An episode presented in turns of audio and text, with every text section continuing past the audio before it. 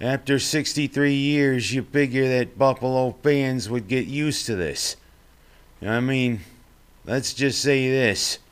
Last couple of years, when they bowed out of the playoffs, Buffalo kind of held their head high because, you know, they left it all out onto the field, especially last year when we were pretty much robbed against Kansas City. But, you know, this loss kind of seemed different. I mean, let's just face it. Cincinnati came in and did something that, you know what? It's almost like, uh, I, I mean, I'm to just say this. It's like inviting someone into your house, them coming up, punching your mother, and then when you complain about it, they say, Oh, you like that? How about this? Let me do it again. That's exactly what happened Sunday with Cincinnati. Joe Burrow and his arrogant buddies came in, and I mean, it was just like a line from Charlie Daniels' uh, song Stroker Ace. They'll knock you down, they'll push you around, they'll shove you up against the wall. And you always know when the engine blows that a man can't win 'em all. I know it isn't auto racing, but still, you know, you can see the kind of symbolism or the allegory there. Cincinnati just flat out dominated on both sides of the ball, and Allen and the Bills could never get in sync. Of course, if you got in sync, how could you keep from going down the drain? That's kind of what it was like there. And of course, a couple things I noticed.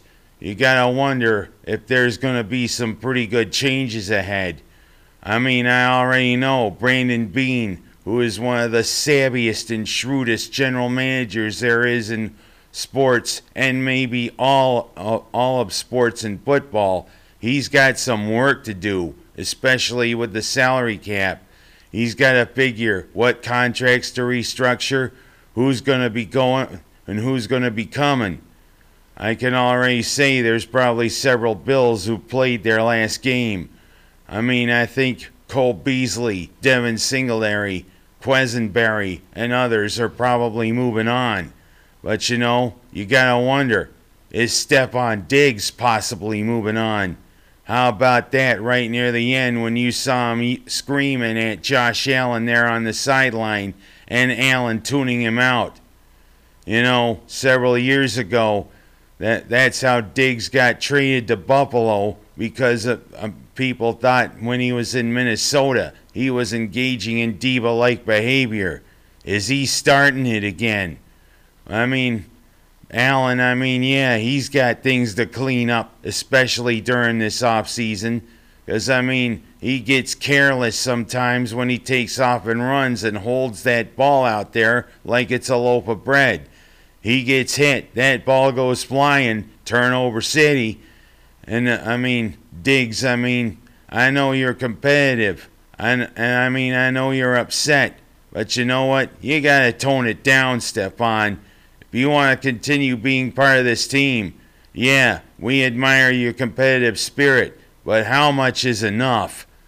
And uh, like I said, you got to wonder who are going to draft, what coaches may be going, i.e., Frazier. Because, I mean, let's just say he is a candidate for head coaching positions. Maybe even they'll look at Dorsey. Who knows? But, I mean, this loss kind of seems different.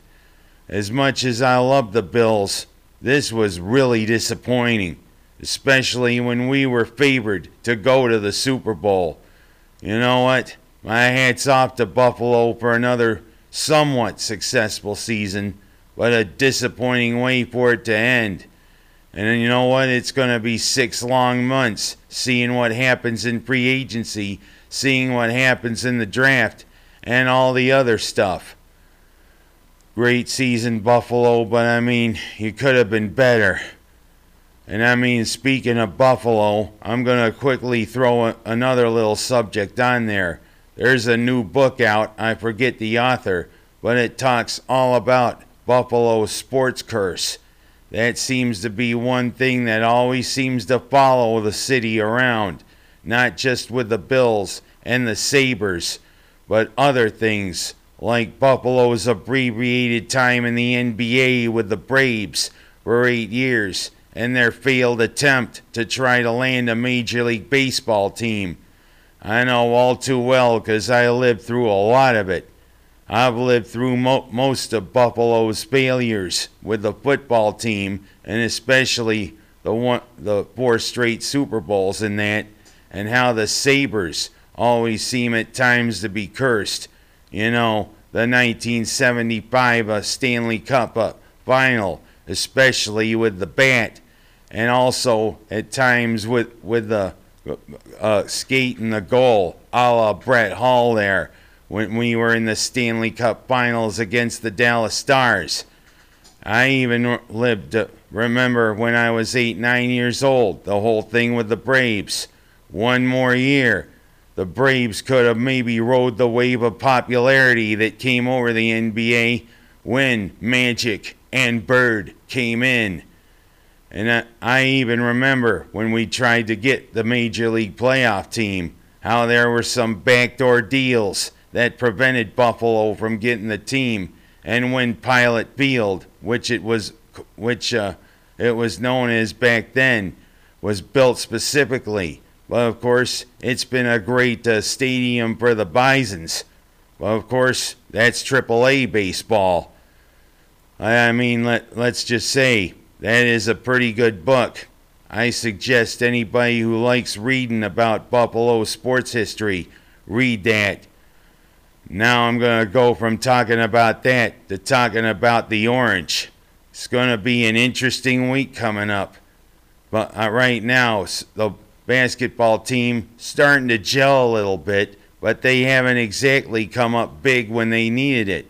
I knew it was going to be a little time for the freshmen to get acclimated and maybe gel, but they're starting to put it together a little bit.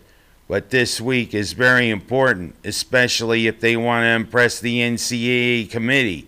Because, I mean, hey, North Carolina comes into the Dome tonight. They go down to Blacksburg to play Virginia Tech on Saturday, and Monday next week they got a real chance to impress them when they play Virginia in the Dome. Because let's face it, right now, you ask somebody, especially of the NCAA committee for the tournament, are you considering Syracuse? And they're going, yeah, especially the way they got uh, they got B slapped against Illinois earlier in this year. Syracuse has not had a big quality win. And I mean, when they go against great opponents, especially like Miami last week, you know, they can't put it together. They just don't have the quality win. Up, upcoming are games where they could get that quality win, a few quality wins, and maybe they can impress the NCAA committee. As right now, it looks as though the NIT's mostly looking at us, and maybe the CBI. And people are saying, what the hell's the CBI? Oh, yeah, the College Basketball Invitational. But I digress. You know, it's time for Syracuse to really start putting it together. The freshmen have started to come on. And you know what? Maybe this could be a good finish. But please, quit falling behind by double digits and then having to crawl back into it. You gotta have a consistent game all around. Come on, Cuse. You need to start putting it together. This we're starting to head into the stretch. It's the end of January, February beckons. The last chance we really have to impress the voters. Let's go, Cuse.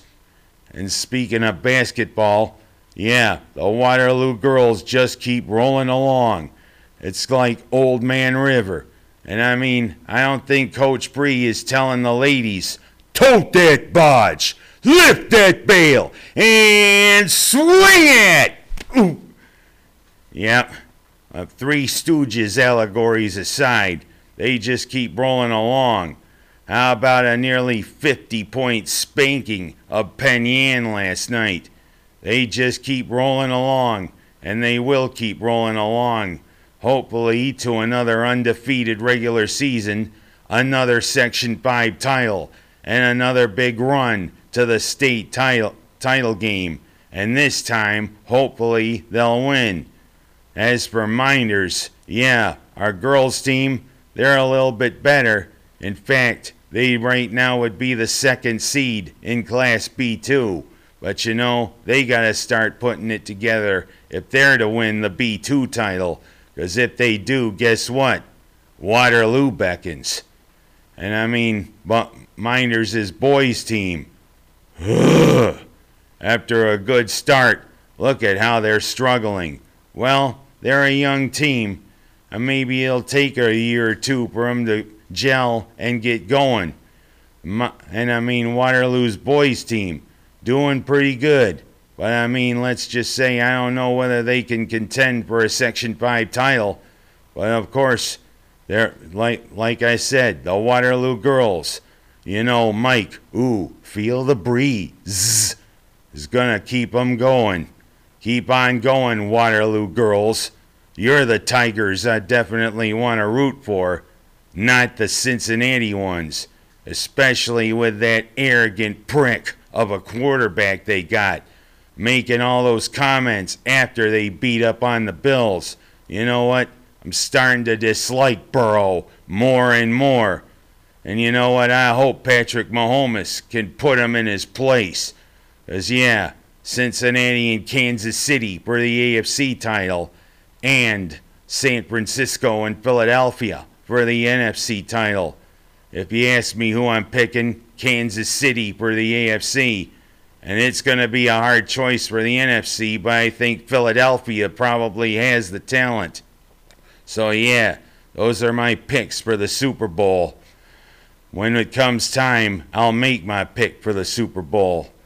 But that's all I got for this week. I'm Ken Haas, and that's my story, and I'm sticking to it.